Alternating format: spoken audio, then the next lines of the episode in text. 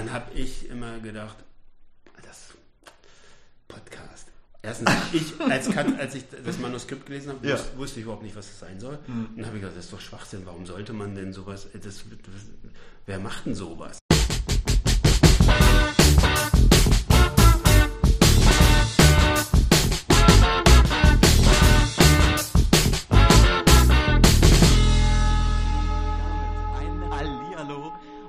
Herzlich willkommen zur Premiere, zu unserer aller, aller, aller, aller, allerersten Podcast-Folge von Redbug Radio.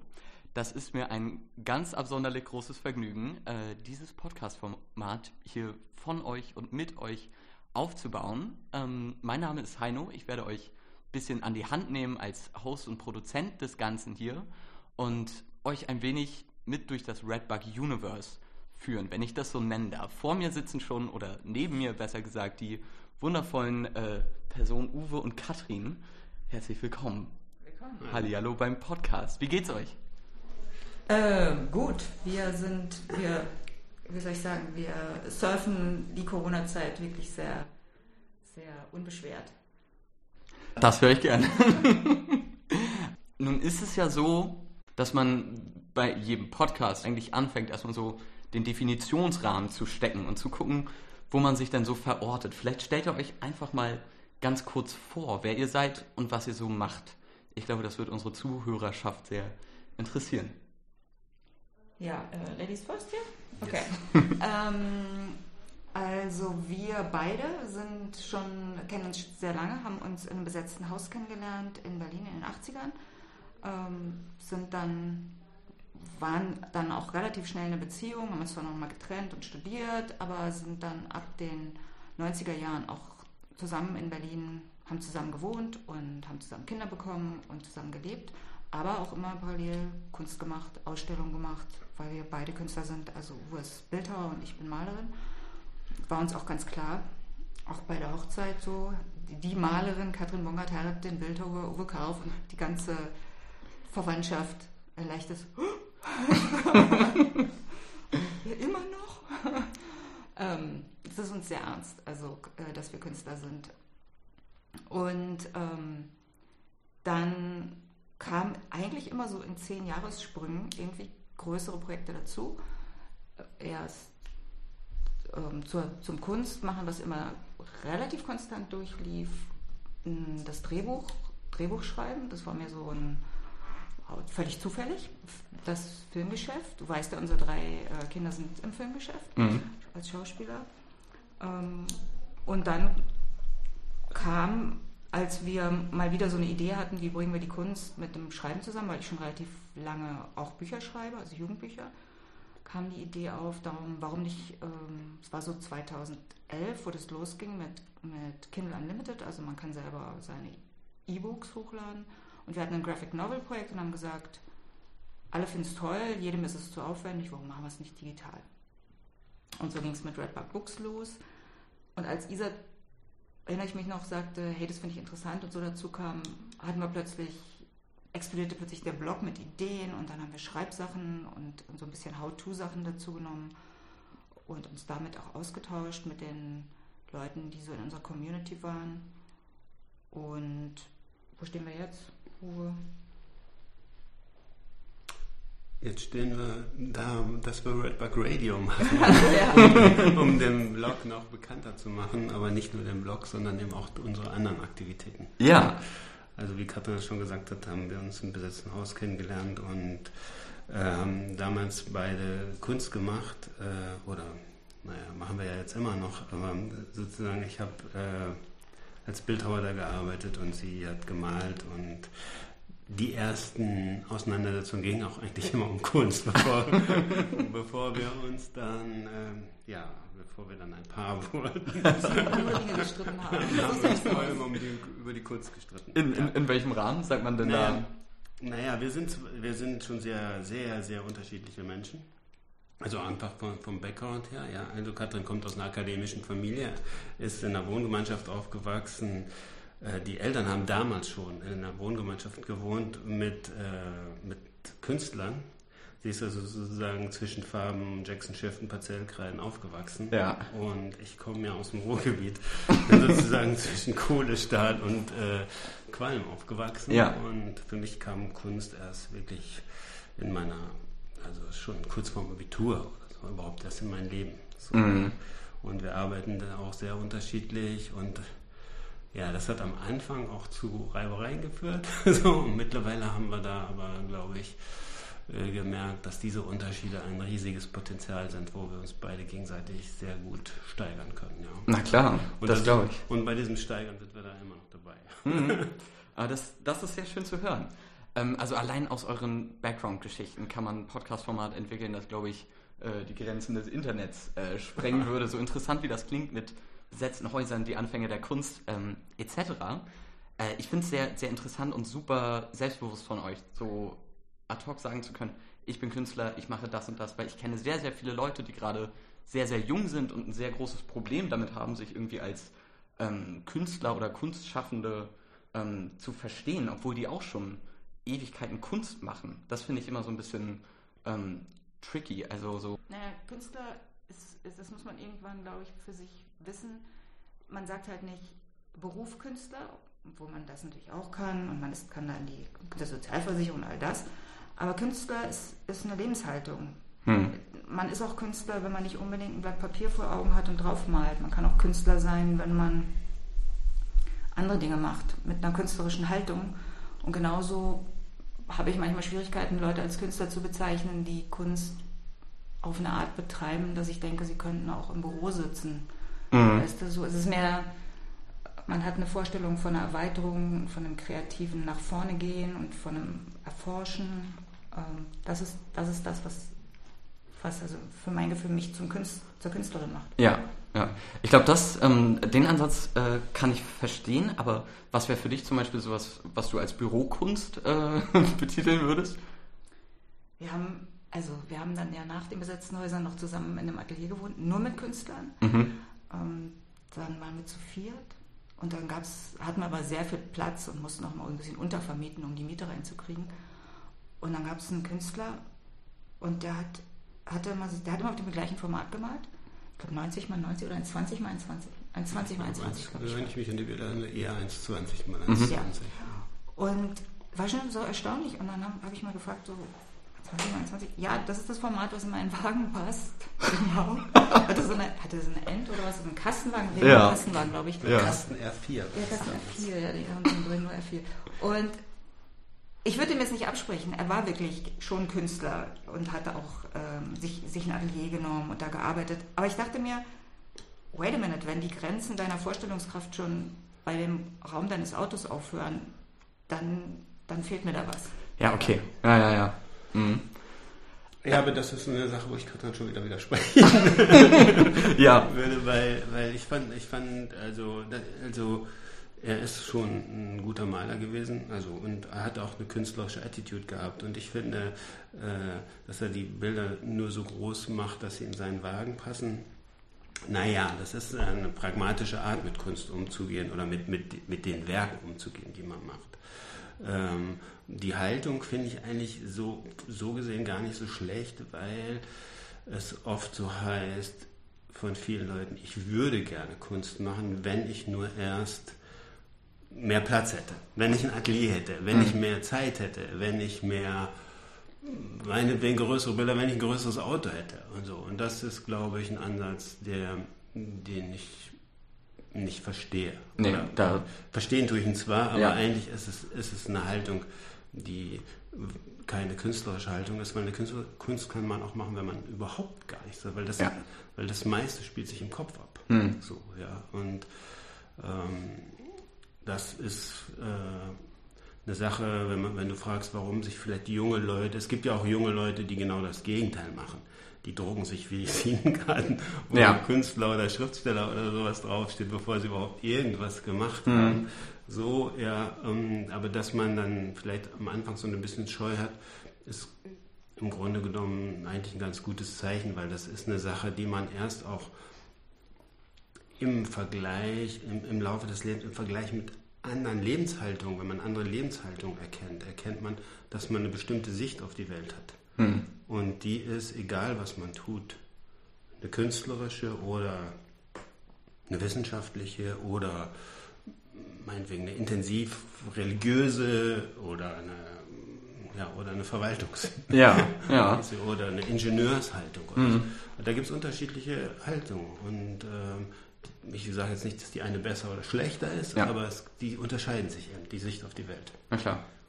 Das finde ich ist äh, äh, sehr interessant, so ähm, gerade schon zu gucken, ob Kunst dann an Produktionsbedingungen geknüpft sein könnte, gerade in einer Zeit, in der ja viele Kreativschaffende sich bedroht sehen, äh, gerade in der Zeit von Corona. Ich weiß nicht, also wie geht's euch da? Hat sich für euch fundamental was in eurer Herangehensweise an die Arbeit, an der Arbeit selbst geändert oder vielleicht größer gesehen, wisst ihr, was sich da vielleicht, ähm, um eine Stufe weiter hoch zu gucken, auf die generelle kreativschaffenden Szene geändert hat? Also erstmal ist ja Kulturwissenschaft auch ein, ein Business in unserer Gesellschaft. Also ein Theater wird, bekommt Geld, gibt Karten raus, macht Vorstellungen. Und diese Prozesse, die alle so funktionieren, sind natürlich immens gestört. Das heißt, der Kultur geht es schlecht. Aber es gibt keinen Grund, warum es der Kunst oder den Künstlern schlecht gehen sollte, wenn sie nicht in diesen Zusammenhängen stark beschäftigt sind oder ihr Geld bekommen. Hm. Ich meine nur, die Kreativität leidet definitiv nicht. Die wird ja jetzt eher noch durch Begrenzungen und Einschränkungen, kann die richtig, äh, auch richtig explodieren. Also wenn man sich vorstellen, man wird eingesperrt und sie nehmen dir ähm, alles weg und dann hast du nur noch deine Vorstellungskraft oder fängst an, keine Ahnung, äh, Body Sculptures zu machen, in denen du dich jeden Tag anders in deine Zelle legst. So geht es dann ungefähr in einem künstlerischen Gehirn. Mhm. Du findest immer was. Ja. Ich fand es so hat mich sehr beeindruckt. Hier gibt es ja diese alten Gefängnisse der Russen noch. Und wir hatten das Glück, dass wir da eine Führung durchbekommen haben hier in Potsdam, bevor die umgebaut wurden zu Wohnungen. Mhm. Wo, wo genau waren die? Wo waren die denn? Du bist immer besser. Ja, das waren die grauen Kasernen, das da bei, eigentlich da, wo jetzt die Ulanen also bei, bei, bei Krampnitz raus? Nee, nee, nee, nee, hier direkt hier in den so. Ulan-Kasernen, da wo jetzt äh, wo das Kunsthaus ist und äh, wo ähm, Mietke äh, sein. Ach so, okay. Ja. Da in so einem, mhm. ich weiß gar nicht mehr genau, wo da. Das war so ein Trakt, ne? Ja, ja, da war so ein so ein Trakt, da gab es so eine. Noch so halb in Souterrain.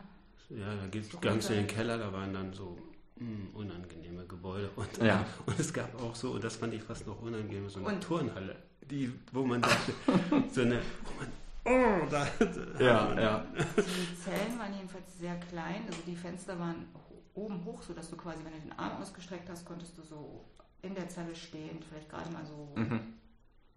so mal mit dem. So DIN A4-Blatt große Fenster. Ja, also eigentlich Luken.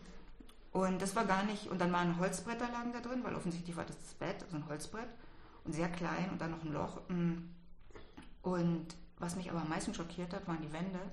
Die waren ähm, so mit so einem Schmatzputz und der war so heftig. Es standen richtig kleine Stalagniten oder Titen, ja. das heißt ja von oben oder unten, aber von der Seite so raus, so kleine mhm. Nöppel, ähm, die so, die fast, mh, hm, na nicht fingergroß waren, aber so, also quasi die Wand war so bearbeitet, dass du sie nicht bekratzen oder irgendwas Künstlerisches auf der Wand machen. Du konntest noch nicht mal. Dachelig. Ja, du ja. konntest noch nicht mal ja. Striche machen für deine Tage, wie man es so ja. Und das habe ich, das habe ich gedacht das ist noch meine Haltung, die dazu kommt, dass sie dich einsperren. Und die fand ich richtig, die hat mich richtig schockiert. Also ich musste dann noch Bilder darüber machen und habe da Fotos gemacht, weil konnte gar nicht gut fotografieren. Mhm. Ich hatte auch kein Blitzlicht dran. Aber mich das so geschockt hat, dass man mit so einer Sicherheit sagt. Und wenn du hier noch, noch einen künstlerischen Gedanken hast, nein, ja. nicht an dieser Wand. Ja, ja, Aber äh, war das extra dafür da, um explizit Kreativschaffende einzusperren oder es war einfach Nö, generell? Es war so, wie, schränkt dich so, wir beschränken dich so so weit ein, wie es geht. Und ja. wir wissen, du wirst die Wand bekrakeln, also werden wir die mal gleich so in. Oh Gott. Naja, das war auch, glaube ich, ganz normales Militärgefängnis. Also mhm. sozusagen für die Soldaten selber. Ja. Also, also sozusagen disziplinarisches. Mhm. So, wie diese hässlichen Muster in der S-Bahn auf diesem Sitz, wo man sich denkt, hat sich das auch. Ach so, das ist so ein ja. Anti-Graffiti-Muster, wo man nicht drauf krakelt. Ja, aber selten passiert es auch in der S-Bahn. Ähm, ich habe ein paar Bilder gesehen, wo Leute exakt dieselben Muster anhaben, auch als T-Shirt. Zum Beispiel. Ja, ja, und du, es sieht aus, als wären die komplett in Camouflage da. und nur so fliegende Arme oh, und ein Köpfchen. Ja. ja. Ähm, okay. vielleicht so viel zu S-Bahnen und russischen äh, Gefängnissen. Es geht schon in eine sehr interessante Richtung, äh, wie ich finde. Ich würde gerne fragen an der Stelle, ähm, wollt ihr uns vielleicht einen kleinen Einblick geben, äh, woran arbeitet ihr gerade? Was sind gerade so äh, die Sachen, für die ihr brennt?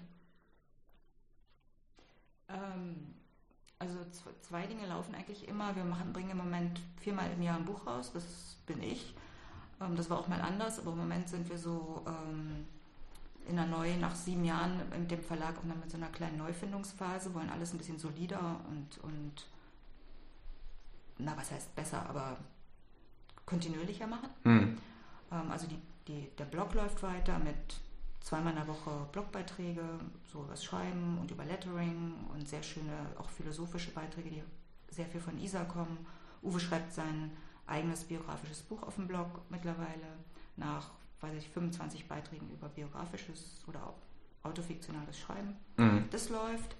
Ähm, wir bringen viermal im Jahr ein Buch raus und ähm, haben also so eine, schon so eine Veröffentlichungsline. Das läuft alles so im Hintergrund. Schreiben hängt sehr viel an mir. Und was wir jetzt im Moment machen, ist so, und das ist lustig, das ist ein bisschen auch durch Corona nochmal verstärkt worden. Wir haben uns jetzt ähm, doch nochmal mit unserer ganzen Kunstproduktion beschäftigt, weil wir jetzt dadurch, dass wir jetzt nur noch zu zweit sind zu Hause, sehr viel Zeit frei geworden ist und gedacht haben, so jetzt muss die Kunst nochmal reinkommen. Und mhm. das Erste ist, die kriegt eine schöne Website und sie wird nochmal aufgearbeitet. Ja. Und, und Uwe schlägt sich jetzt mit unseren Ordnern mit Dias herum. Dias, Dias. Da weißt du, du hast damals Dias gemacht, weil du gesagt hast, Dias. Ja. Das ist auf jeden Fall die Zukunft. und äh, ja, wir, wir, Uwe hat jetzt so ein ähm, Dias to Digital Equipment ausgeliehen, okay. was wir erst im Juni kriegen oder was? Weil alle Leute auf die Idee gekommen ja, sind, diese ja, ja. zu nutzen. Krass. Ja. Habt ihr denn noch alte Arbeiten äh, auf Dias richtig abgebildet? Oder? Ja, also manches existiert nur noch auf Dias, okay. aber wir haben auch viel, ähm, wir haben sozusagen mal sehr konzentriert produziert, also nicht unbedingt ähm, lauter Zeugs, wo man jetzt sagen könnte, das kann weg. Manche Dinge sind natürlich, haben den Prozess, die Zeit nicht überstanden und die gibt es dann nur noch auf Dias. Mhm. Aber wir haben eigentlich unsere Arbeiten immer sehr gut dokumentiert. Ja. Ausstellungen und auch die einzelnen Kunstwerke. Mhm. Ähm, vielleicht nur zur ähm, Klärung. Du meintest, ihr ähm, veröffentlicht vier Bücher im Jahr, mhm. die aber nicht allesamt von dir geschrieben sind, sondern das sind dann Bücher, die ihr äh, also verlegt Moment, praktisch. Ich könnte mir vorstellen, dass wir mehr veröffentlichen, aber ich kann nicht mehr als vier im Jahr schreiben. Also du schreibst vier Bücher im Jahr? Ja. Also regulär? Ich, wie regulär? Also jedes Jahr vier Bücher so ungefähr? Also vier Bücher ist ein guter Rhythmus, wenn ich das Format schreibe, was ich schreibe. Das musst, musst du dir jetzt vielleicht eher so vorstellen, oder so ist das Projekt, was ich jetzt auch habe, was ich jetzt, wo ich jetzt in Band 5 bin. Das ist eine Serie, die ich schreibe. Die Playing. Das heißt, genau, die geht weiter und da ist dann eben auch schon viel da. Ich schreibe ja, okay. Fortsetzungen. Mhm. Und das ist ein bisschen leichter, als jedes Mal sich was Neues auszudenken. Wobei würde ich mir vielleicht auch zutrauen. Es kommt immer auf, auf die Herausforderung an. Jetzt habe ich, wenn ich für einen Verlag schreibe, schreibe ich das oft noch so dazwischen. Und das ist dann manchmal ein anderer, ein anderer Beat, das mhm. muss. Aber ja. Ich, habe auch schon so viele Bücher geschrieben, man kriegt auch eine gewisse Art von, wie beim Musik machen, man kriegt so ein, man kennt sich, man weiß, was man braucht. Ja. Und, ja, man muss, man muss ja dazu sagen oder wissen, dass Katrin ja vom, eigentlich vom Drehbuchschreiben kommt. Mhm. Und dann hört sich das jetzt äh, ein, oh, vier Bücher mehr, wie soll man das schaffen? Ja, also wirklich, aber, ich bin gerade ein Aber wenn man, wenn man Drehbuchserie schreibt, ist das ganz normal, dass man kontinuierlich äh, seine Figuren entwickelt, dass man Spannungsbögen hat und so. Da, da schreibt man kontinuierlich. Ja, ja, klar. Und das ist halt jetzt, sie schreibt jetzt halt in einer hm, wie soll man sagen, langläufigen Serie, also die ist auf, erstmal auf sechs Teile angelegt, so das hat man dann ja Character Set, sozusagen Leute, ja, da kommen dann Nebenfiguren dazu, die sich immer weiterentwickeln. Ja, klar. Und es geht die ganze Zeit um Kunst und Musik und mhm. äh, sehr interessant. Also ich, äh, das kann man schon. Und man muss auch sagen, Katrin schreibt eben auch jeden Tag. Mhm. Das ist nicht jetzt sozusagen mhm. eine Sache, wo man sagt, äh, zu Weihnachten nicht, außer dass sie nachmittags an Weihnachten auch schreibt. Ja. Lustig, Stephen King hat mal gesagt, ich schreibe, äh, ich sage immer, ich schreibe jeden Tag, nur nicht an meinem Geburtstag. Aber eigentlich schreibe ich auch an meinem Geburtstag. Ja, genau. Also ihr spielt jetzt noch ein Spiel, ja, dann gehe ich mal eine Stunde. Alles klar, also ist das dann, wenn man sich sogar, oder wenn man gar nicht anders kann, als wie Stephen King dann sogar an seinem Geburtstag zu schreiben oder an Nee, Weihnachten? Man muss das verstehen. Das ist wie, äh, wenn man ein Hochleistungssportler ist. Jeder Tag, den man nicht trainiert, wirft einen zurück und man Hm. weiß das. Und man, besser man schreibt ein, zwei Stunden und ist dann im Flow, Ja. als man setzt einen Tag aus und dann kommt so eine Hubbeligkeit in das Ja, Schreiben rein. ja. Man ist auch ganz schnell raus und Mhm. muss sich dann wieder reinfriemeln. So. Was ich gelernt habe, auch bei dem Schreiben, also bei dem bisschen Schreiben, was ich ja selber mache, aber auch durch das Beobachten äh, von Kartenschreiben ist, es ist, äh, Schreiben ist auch wirklich ein, obwohl man vielleicht weiß, wo man seine Geschichte hinführt, ein sehr, sehr kreativer Prozess, denn wenn du dich heute an den Schreibtisch setzt und äh, ein Kapitel schreibst, dann ist es anders, als wenn du es morgen geschrieben hättest. Hm. Hm. Weil die morgige Erfahrung, die morgige Stimmung, es- es ist einfach so vollkommen unterschiedlich. Ja, So. ja. Letztendlich auch, wenn man malt wahrscheinlich oder man Kunst macht. So. Bestimmt. Äh, ich ich finde die Analogie äh, ziemlich interessant, die du gemacht hast, Katrin, vom Hochleistungssportler und dem äh, Autor, der Autorin, äh, die jeden Tag schreibt. Ähm, würdest du sagen, es gibt vielleicht ein Äquivalent zum Sportlerherz? Ähm, weil wenn man Hochleistungssportler ist, kriegt man ja irgendwann so ein erweitertes Herz, das auch die Gesundheit schädigen kann. Gibt es so die Krampfhand beim Schreiben oder sowas? Da? Naja, also erstmal, ich bin ja nicht, ich schreibe nicht mit Hand. Ja. Ich würde nicht mit Hand schreiben. Das Mhm. habe ich, hab ich ganz früh, ich meine, als Kind habe ich natürlich meine kleinen Bücher mit Hand geschrieben. Ja. Ähm, aber als, die, als das Computerzeitalter war für mich so wie, yes, jetzt beginnt das, was ich immer gesehen habe, so muss es laufen. Copy, Dell, hoch, runter, das ist einfach ähm, technisch schon mal eine super Form. Mhm. Manche sprechen mittlerweile ihre Texte auch im Computer, das würde vielleicht noch schneller gehen mit einer guten Diktiersoftware. Das liegt mir komischerweise nicht so. Ich, ich habe es gerne, die Finger sich dazu Das, bewegen. das muss ich sagen, fände ich auch komisch, glaube ich, oder? Wieso? Ich, ich spreche, wenn ich schreibe, Ja. so als würde ich jemandem was erzählen. Also Mhm. wenn, wenn jemand mit mir im Hotelzimmer ist oder Amma hat sich immer, wenn wir zusammen auf einem Dreh waren, hat sie gesagt, du redest. Ja, meine ich, ich, Mhm. ich, die, ich spreche die Dialoge. Ja. Und es, ist, manchmal merke ich das selber, dass ich dann so vor mich hin plappere. Ja. Ich probiere halt aus, ob es gut klingt. Ja. Nicht nur beim nachträglichen Lesen, sondern eigentlich beim Schreiben so. ähm, ja, ich weiß nicht, ich überlege, was bei mir halt auch ist. Ich habe zum Beispiel selber einen Podcast gehört mit über 100, ach, 200 Sendungen, wo jeder Autor so erzählt, was er, wie er so schreibt. Und ich habe erst eine getroffen, die so schreibt wie ich. Mhm. Ähm, dass man wirklich schreibt und weiß, wenn man seine, also ich schreibe etwa 1000 Worte am Tag, ist nicht viel, aber die 1000 Worte können im Prinzip so stehen bleiben. Ja. Das heißt, andere schreiben vielleicht 3000 Worte und wissen dann am nächsten Tag, okay, 1000 davon müssen eh in den Müll. Und das habe ich nicht gerne. Ich schreibe gerne so sehr, sehr wenig und auch klar überlegt und gut überlegt. Und dann manchmal muss ich auch, wenn ich am nächsten Tag an die Arbeit gehen will, von dem Zeitpunkt, wo ich aufhöre zu schreiben, bis zum Zeitpunkt, wo ich wieder anfange zu schreiben, Denkarbeit leisten. Mhm. Und dann schreibe ich meine 1000 Worte, die ich, wo ich weiß, die sind, die können stehen. Und danach würde es dann wahrscheinlich auch wieder so ein bisschen blurry werden und am nächsten Tag müsste ich dann überarbeiten und gucken. Ne? Ja. Ähm, und wenn ich Hochleistungssportler sage, sage ich, das Gehirn trainiert sich darauf, ähm, die, die Ideen in Sprache zu verwandeln. Und das, sind, das ist vielleicht dann ist Klavierspielen eher so. Man muss im Training bleiben für diese Sache. Mhm. Dann ist es am, funktioniert es am besten. Ja.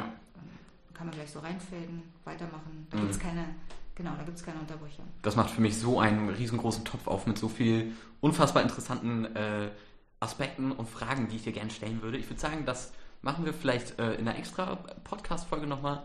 Ähm, ich würde aber ähm, an der Stelle vielleicht eine Frage, wie viel sind 1000 Worte? Ist das eine Seite? Bisschen mehr? Also erstmal mm, ein Roman hat vielleicht, oder ja, Roman, mittlerweile gibt es ja alle Formate, aber wenn du so sagst, Hm. du kaufst Roman in einer Buchhandlung, der für dich so eine, so eine normale Buchlänge hat, sind es vielleicht so 90, 80, 90.000 Seiten.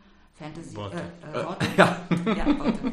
Genau. Ähm, Fantasy hat mehr, das sind ja auch dickere Schwaden, Ja. und dann vielleicht so, keine Ahnung, G.R.R. Martin, das sind dann vielleicht 120.000 Hm. oder sogar noch mehr Worte. Ähm, also wenn man es runterbricht, weiß man ungefähr dann auch so bei 1000 Worten und ich, ich schreibe bei meinen Büchern im Moment so um 70.000 Wörter Mhm. und ich würde sagen, 1000 Wörter sind zwei, drei Seiten. Das gar nicht mal so viel. Also ich war mal ganz stolz, oh, ich habe zehn Seiten geschrieben, äh, da war ich mal bei meinem dritten Buch und war ganz stolz auf Ja. mich. Hm, Das war dann ein Buch, wo ich sehr viel hin und her geschoben habe zum Schluss. Ne? Also es ist Mhm. nicht unbedingt besser, viel zu schreiben, wenn man danach eigentlich wieder löschen muss und Ja. merkt, man hat sich verfahren. Ja, klar. Mhm. Okay, Katrin, du sitzt, sitzt also äh, nach wie vor fleißig, äh, stets an deinen Büchern. Und jetzt gleich rewind. Fleißig ist ein Wort. Ist ein gutes Wort. Nee, also es ist, Ja. letztens habe ich, ich werfe das einfach so ein, ich werfe das nicht vor, ich glaube, Gern. es ist, gerne sagt man, wenn Frauen kreativ sind, sie sind fleißig. Das heißt aber emsig. Ist von fleißig.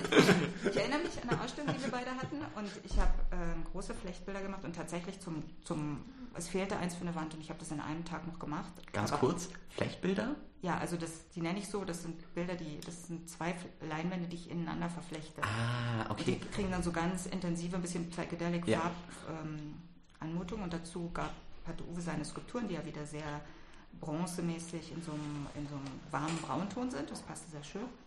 Jedenfalls musste ich ein Bild noch fertig machen für eine Wand und das habe ich wirklich sehr schnell gemacht, aber weil es gut vorbereitet war. Mhm. Ich hätte nicht alles machen können. Das war quasi so, ich brauchte nur noch ein Okay, paar ja. Sachen zu machen. Hat auch gut funktioniert und ich weiß, dass ähm, in der Ausstellung ein älterer Herr war und ich weiß nicht, ob wir darüber geredet haben oder überhaupt, weil sehr viele Bilder hingen und er meinte, ach, also Sie sind ja fleißig. Mhm. Und da habe ich so richtig deutlich gespürt, was, damit, was da so drin steckt. Ne? Ja. So, ne? Und das ist das, wo ich immer sage, Achtung, Achtung, fleißig bin ich eigentlich nicht. Ich könnte sagen, ich bin saufaul, Mhm. ähm, weil, ich, weil ich nichts tue, was mir Spaß, nicht Spaß macht. Mhm. Und ich bin, ähm, ich bin überhaupt nicht bereit, irgendwas zu machen, was nicht schon in meinem Kopf so fertig ist, dass es Sinn macht, dass ich damit beginne. Das heißt, äh, ich könnte mir vorstellen, dass mir jemand sagt, mach das für mich und ich wäre eben nicht fleißig, fleißig, sondern ich wäre, ich würde erstmal nichts tun. Mhm. Warten, bis mir eine Erleuchtung kommt. Ja. Okay.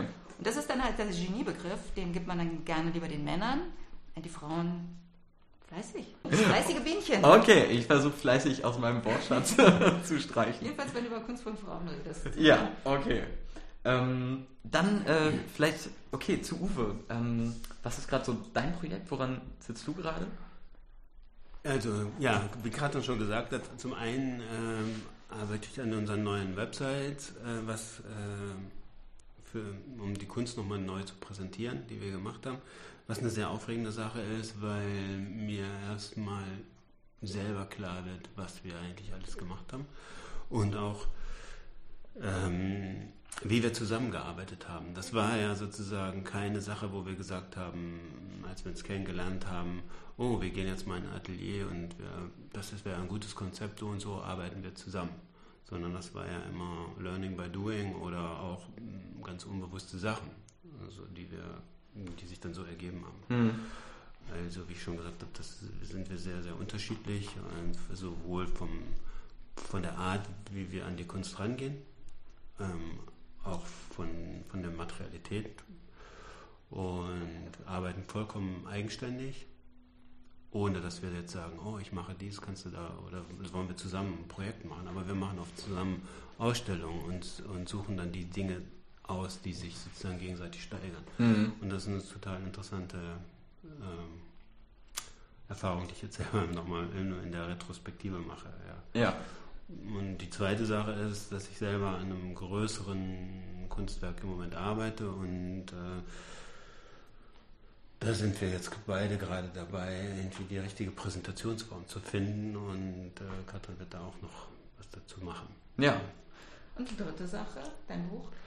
Die dritte Sache, ja, das ist, ähm, ich, äh, Katrin hat es vorhin schon erwähnt, ich habe ähm, viele Blogbeiträge über autofiktionales Schreiben Ja. äh, geschrieben. Ich habe vor Jahren mal äh, auch ein Gedichtband geschrieben, das ist aber auch wieder ein eigenes Thema, für Ja. ein, vielleicht für ein eigenes Blog, Blogformat oder so. Und ähm, schreibe auch seit, seit wie lange eigentlich jetzt an? Ich schreibe nämlich vier Bücher mehr, sondern ich schreibe vielleicht sehr lange an einem Mhm. oder vielleicht wird es auch keins, wissen wir noch nicht, aber ich schreibe sehr, sehr lange schon an einem längeren Text, sagen wir mal Ja. so. Und das ist auch ein autofiktionaler Text. Und den veröffentliche ich jetzt jeden Mittwoch auf unserem Red Bar Culture Blog. Mhm.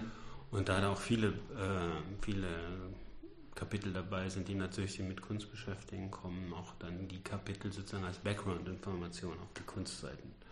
Sodass man dann, wenn man sich irgendwie für unsere Skulpturen, für die Kunst interessiert, da nicht nur ein Making-of kriegt, wie die Sachen entstanden sind, sondern auch, wie die ganze Lebenssituation gerade war. Mhm. Oder, ja. Mhm. Ja, ah, das ist super spannend. Ich finde es so äh, crazy. Dafür habe ich fast kein anderes Wort, wie ihr es schafft, so ein großes Spektrum, nicht nur an Themen, sondern auch an Kunstgenres, Ausdrucksmöglichkeiten etc. Äh, zu finden und das dann bei so einem Output.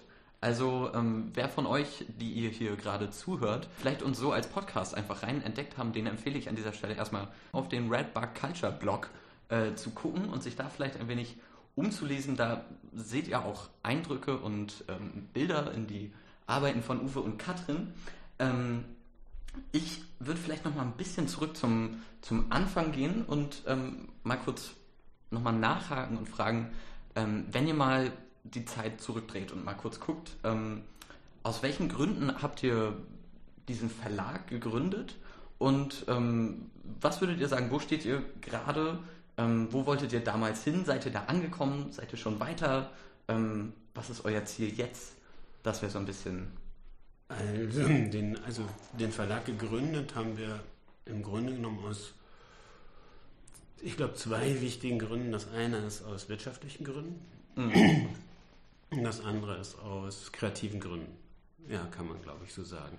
Also, weil Katrin hat, äh, wie, ich ja schon gesagt habe, kommt vom Drehbuchschreiben. Wir ja. haben auch zusammen sozusagen im Drehbuchgeschäft gearbeitet. Katrin hat geschrieben, ich habe die Sachen sozusagen verkauft. Mhm. mhm. Und dann gab es ein, ein Projekt, was wir für eine Produktion gemacht haben, was nicht realisiert worden ist. Da haben wir dann die Rechte zurückbekommen und äh, uns überlegt, was machen wir jetzt mit, diesen, mit dieser schönen Idee. Und Katrin hat daraus ihr erstes Jugendbuch gemacht mhm. und wird das ganz normal im äh, also er hat Preise gewonnen dafür und äh, das ist dann ganz normal in einem bei Belz und Gelberg eigentlich ein relativ renommierter Jugendbuchverlag ist es erschienen. Und das war eigentlich unser erster Kontakt mit der normalen Verlagswelt. Mhm. Und dann, dann hat man gesehen, wie da die Gelder fließen. Mhm. Und die fließen überall hin, nur nicht zu dem, der das Werk geschaffen hat. Ja, ja. nicht zum Autor. Das und, dann, ist und, oft so. und das, ja. da haben wir eigentlich gedacht, das kann nicht sein, es muss doch irgendwie eine andere Möglichkeit geben. Äh, die andere Möglichkeit wäre einfach einen Selbstverlag zu gründen und die Bücher zu drucken und so weiter. Das ist aber natürlich dann auch das ist dann sozusagen die Aufgabe, die jetzt ein Verlag übernimmt, dass er nämlich in Vorlage geht und dann die Druckkosten bezahlt und ja. so weiter.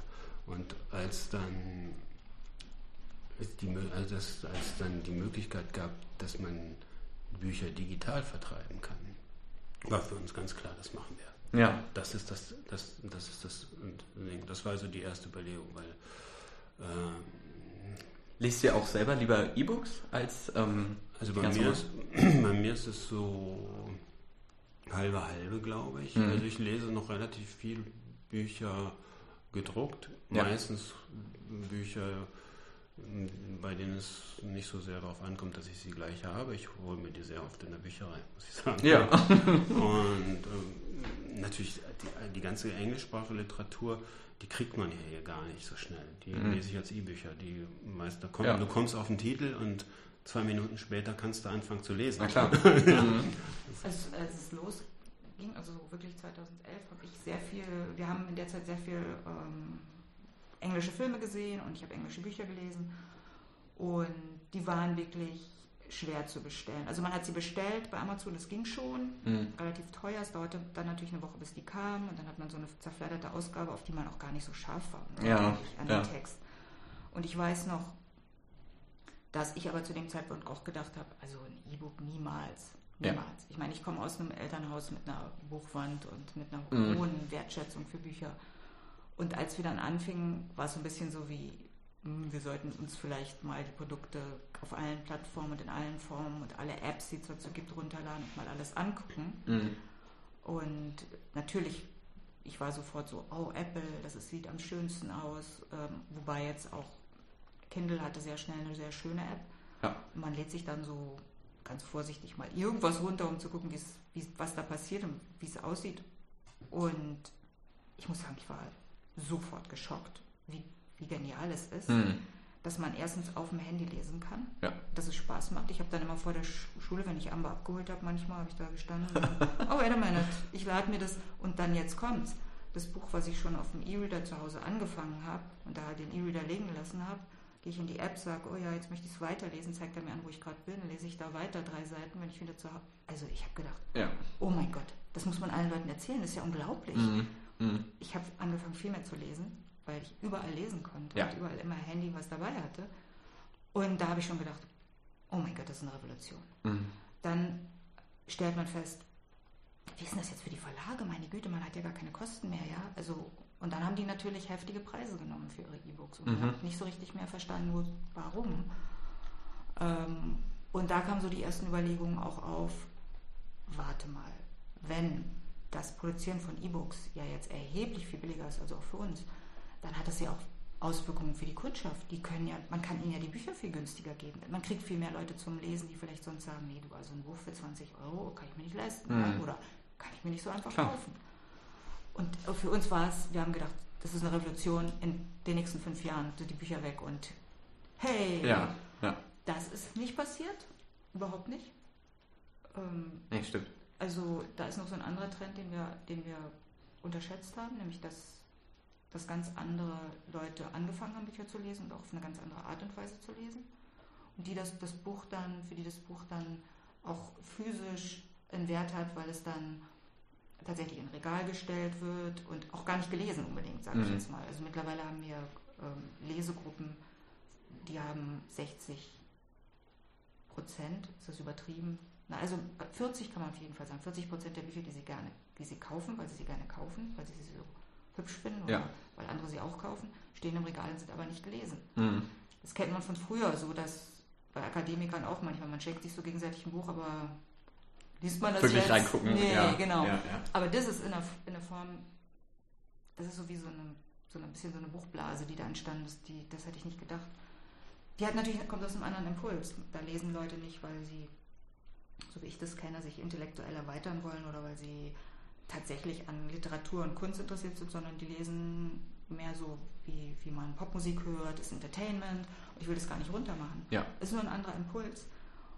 Der, der, der wird auch sehr, sehr häufig mit oder sehr stark mit Hörbüchern und E-Books befriedigt, aber eben auch die Printbücher wollen die Leute trotzdem. Ja. Zum Teil haben die von erfolgreichen Büchern bei uns das E-Book gehabt und haben sich dann noch das Printbuch geholt. Okay. Mhm. Also Ja. ich, ich habe es nicht verstanden, ich hätte es nie gemacht, aber Ja, ich muss auch sagen, ähm, ich versuche jetzt auch ein bisschen ähm, aufmerksamer äh, S-Bahn zu fahren und mit den Öffis unterwegs zu sein, um mal zu gucken, äh, wie viele Leute Bücher lesen und wie viele Leute in ihrem E-Book äh, blättern. Weil das, Mhm. ist, das sind so eine Sachen, ähm, das fällt mir jetzt gerade erst auf, habe ich noch nie versucht, mal drauf zu achten. Ich glaube, Mhm. wenn man das mal guckt, ähm, können wir da eine kleine Feldstudie draus machen.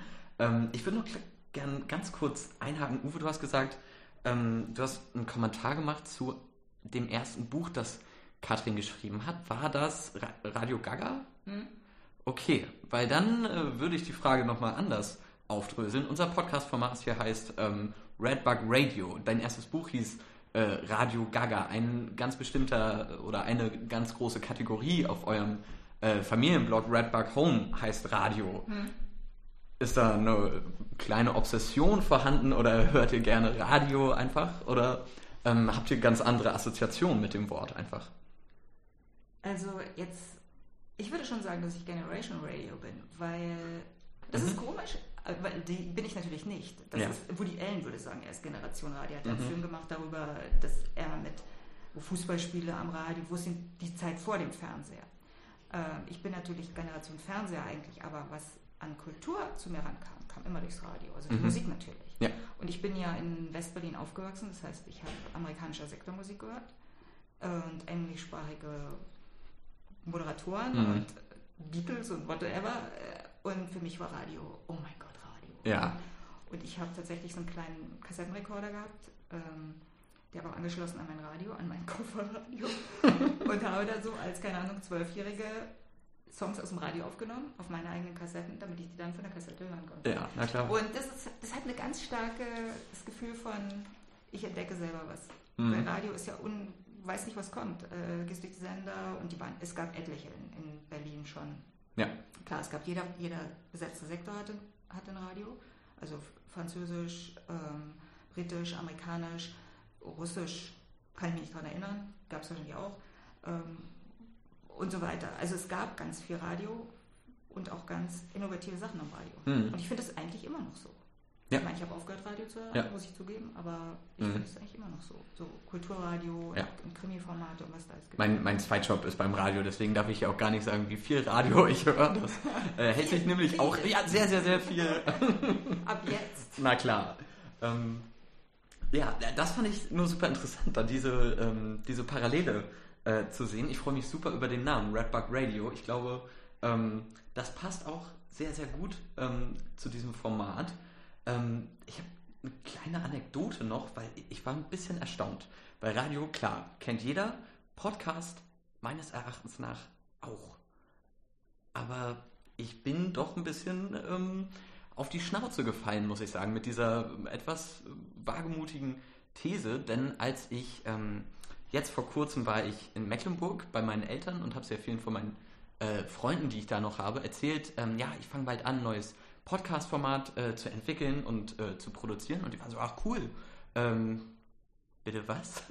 die haben, also viele Leute in meinem Alter, äh, die haben gar keine Ahnung, was ein Podcast ist. Die haben sowas noch nie gehört. Und dann auch viele ältere Leute, die so 40, 50 Jahre alt sind, viele habe ich auch getroffen, die haben sich auch dann interessiert gefragt, hey, was geht bei dir gerade so ab? Ich habe das dann immer erzählt und ähm, musste den Podcast dann immer ein bisschen erklären als so ein ja, ähm, Gespräch von A bis Z, das einfach aufgenommen wird, dass sich viele Leute anhören und die waren alle so, hä, ja, aber warum sollte ich mir denn ein Gespräch von jemandem anhören, wenn Ja. ich selber mich unterhalten kann äh, mit irgendwem?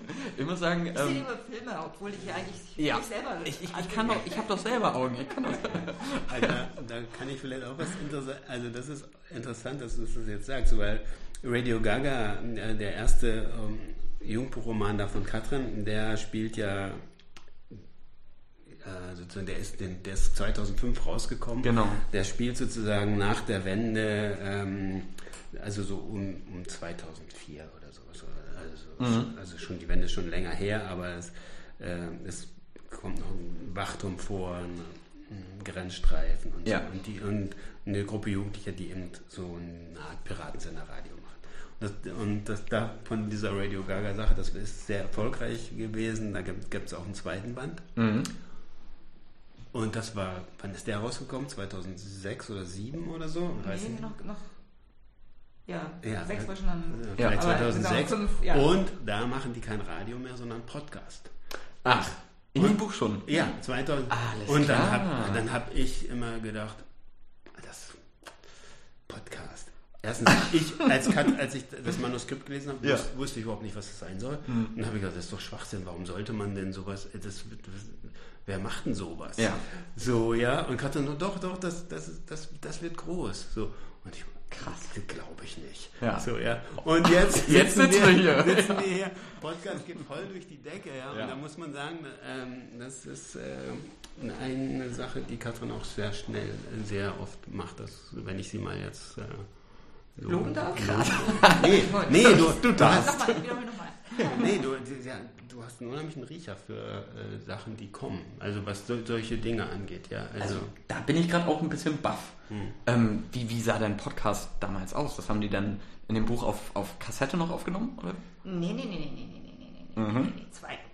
Entschuldigung, sechs. Ja, Ähm, CD. Erstmal gab es schon die CD, ja. Ja. Nein, aber es ist im Grunde, muss man sagen, ja ein Internetphänomen, weil man, es war dann plötzlich klar, du kannst ja alles ins Internet hochladen, Genau. du kannst Blogs machen, also ich habe in der Zeit auch schon gebloggt, Mhm. du kannst ähm, Filme ins Internet stellen und ihr natürlich auch Tondateien. Und in den Tondateien kannst du natürlich den Inhalt selbst produzieren. Und einige fingen eben an, ähm, keine Ahnung, über Leben zu sprechen oder eigene kleine Geschichten zu erzählen oder was vorzulesen. Also es war einfach so, es war dann klar, ich muss ja gar nicht mit Bild arbeiten. Und Mhm. ich muss ja, na, also mit, mit einem Film arbeiten und ich muss auch gar nicht nur mit Bildern arbeiten. Ich kann ja Tongeschichten machen, vielleicht auch an Stellen, wo das Bild langweilig wäre. Oder da, wo ähm, ich vielleicht, was weiß ich, ein Gespräch mache mit jemandem, der, der auch gar nicht gefilmt werden will und das wäre auch viel zu aufwendig. Hm. Ähm, und da gab es lustige Sachen. Ich habe das dann so recherchiert natürlich, auch alles ganz, ganz einfach oder so. Und man, und da hat man wirklich, ich war mir auch nicht sicher, ob es groß wird. Aber es, als ich es entdeckt habe, war ich sofort. Ich meine, das waren Leute, die hatten vorher Radio gemacht und konnten nicht weiter Radio machen und jetzt suchen sie nach einer Alternative. Und es war so, ich finde ihre Alternative als Autorin. Und es hat mich sofort irgendwie angemacht. Ich war total ähm, glücklich und dachte auch, ja, so, Radio ist ja auch digital geworden. Mhm. Mal, ne? ähm, also man merkt jetzt nicht so den Unterschied, wenn man noch an sein Gerät geht und einen Knopf dreht und kommt Radio raus, aber es ist ja im Grunde im Hintergrund digital geworden. Ja, na klar. Zu guter Letzt stelle ich vielleicht noch ähm, eine kleine abrundende Frage, die ein bisschen ähm, in eine ganz andere Richtung schießt. Wenn ihr ein Superheld oder eine Superheldin wärt, was wäre eure Superheldenfähigkeit? Also, als Kind habe ich mir immer gewünscht, unsichtbar sein zu können. Unsichtbar sein? Ja. Ich habe mich dann, ich habe mich da sogar so, so intensiv mit beschäftigt, dass ich irgendwo mal gelesen habe, dass es unmöglich ist, unsichtbar zu sein, wenn man nicht gleichzeitig auch blind ist. Mhm. Weil, damit man das habe ich als Kind gelesen. Ja. ja, ja, die Weil, um sehen zu können, muss man an irgendeiner Stelle Licht brechen. Aha, und dieses kleine, ja. pitzelige Lichtbrechen, mhm. das muss irgendwie für jemand anders sein. Und ja, ich habe mich, ich habe nächtelang in meinem Bett gelegen und über, über dieses Problem Gedanken gemacht, ja, wie das kam damit dann äh, aus dem Kindheitswunsch nach der Superheldenfähigkeit, also die, die Angst der Blindheit einher? Nee, nee, du nee, hast ich habe hab sehr lange nicht mehr ne? darüber nachgedacht, aber ja. jetzt, wo du mich fragst, okay. ich, das wäre vielleicht meine, meine Superheldenfähigkeit. Ja, ja. Alles klar. Nee, bei mir, also was mir sofort eingefallen ist, und ich nehme immer das, was mir sofort einfällt, auch beim Schreiben, ist, mhm. ich will Gedanken lesen können, weil ich oft ähm, schneller im Gespräch zum Punkt kommen will und wenn man wüsste, was der andere denkt und er vielleicht nicht weiß oder nicht, oder nicht, sagt, könnte man diese Phase von überspringen von. Ja. Und ja. ich mag eigentlich Superfähigkeiten. Also zum Beispiel, ich finde Spider-Man faszinierend, aber wer möchte dann das irgendwelcher Schleimers sein? Also man möchte bestimmt, man möchte ja nicht zum Freak werden. Mm, man mm. möchte eigentlich doch irgendwie noch zur Gruppe gehören. Ja, so. Äh, kannst du auch sehr schnell sehr freaky werden, wenn man jeden Satz schon beantwortet weiß als Gedankenleserin? Na, ich stelle mir Gedankenlesen ehrlich gesagt so vor, nicht, dass der andere dann so ganze Sätze sagt, mhm. sondern dass man mehr so wie so, so. weißt du, die, so die Stimmung sieht oder und, was er gerade ja, möchte. Ja, eigentlich, mhm. dass es richtig bunt ist und richtig aufregend und richtig so ein, vielleicht könnte man ihm auch helfen, guck mal, du denkst doch gerade so, wie wäre es, wenn wir, weißt du, es ja. ist so wie ja, ja, Also. Das kannst du doch. Ja, ich arbeite daran. Ich arbeite daran. Das ist sehr Man sollte nie aufhören, an seinen eigenen Superheldenfähigkeiten zu arbeiten. Und äh, vielleicht ist das für heute erstmal unser Schlusswort. Ähm, ein riesengroßes herzliches Dankeschön an euch beide. Äh, wir werden in diesem Podcast-Format natürlich äh, Uwe und Katrin immer wieder zum Interview zur Verfügung haben. Wir werden die anderen Redbugs äh, mit einbeziehen in äh, unser Podcast-Format. Vielleicht auch noch andere Gäste. Aber dazu vielleicht mehr und in der nächsten Folge.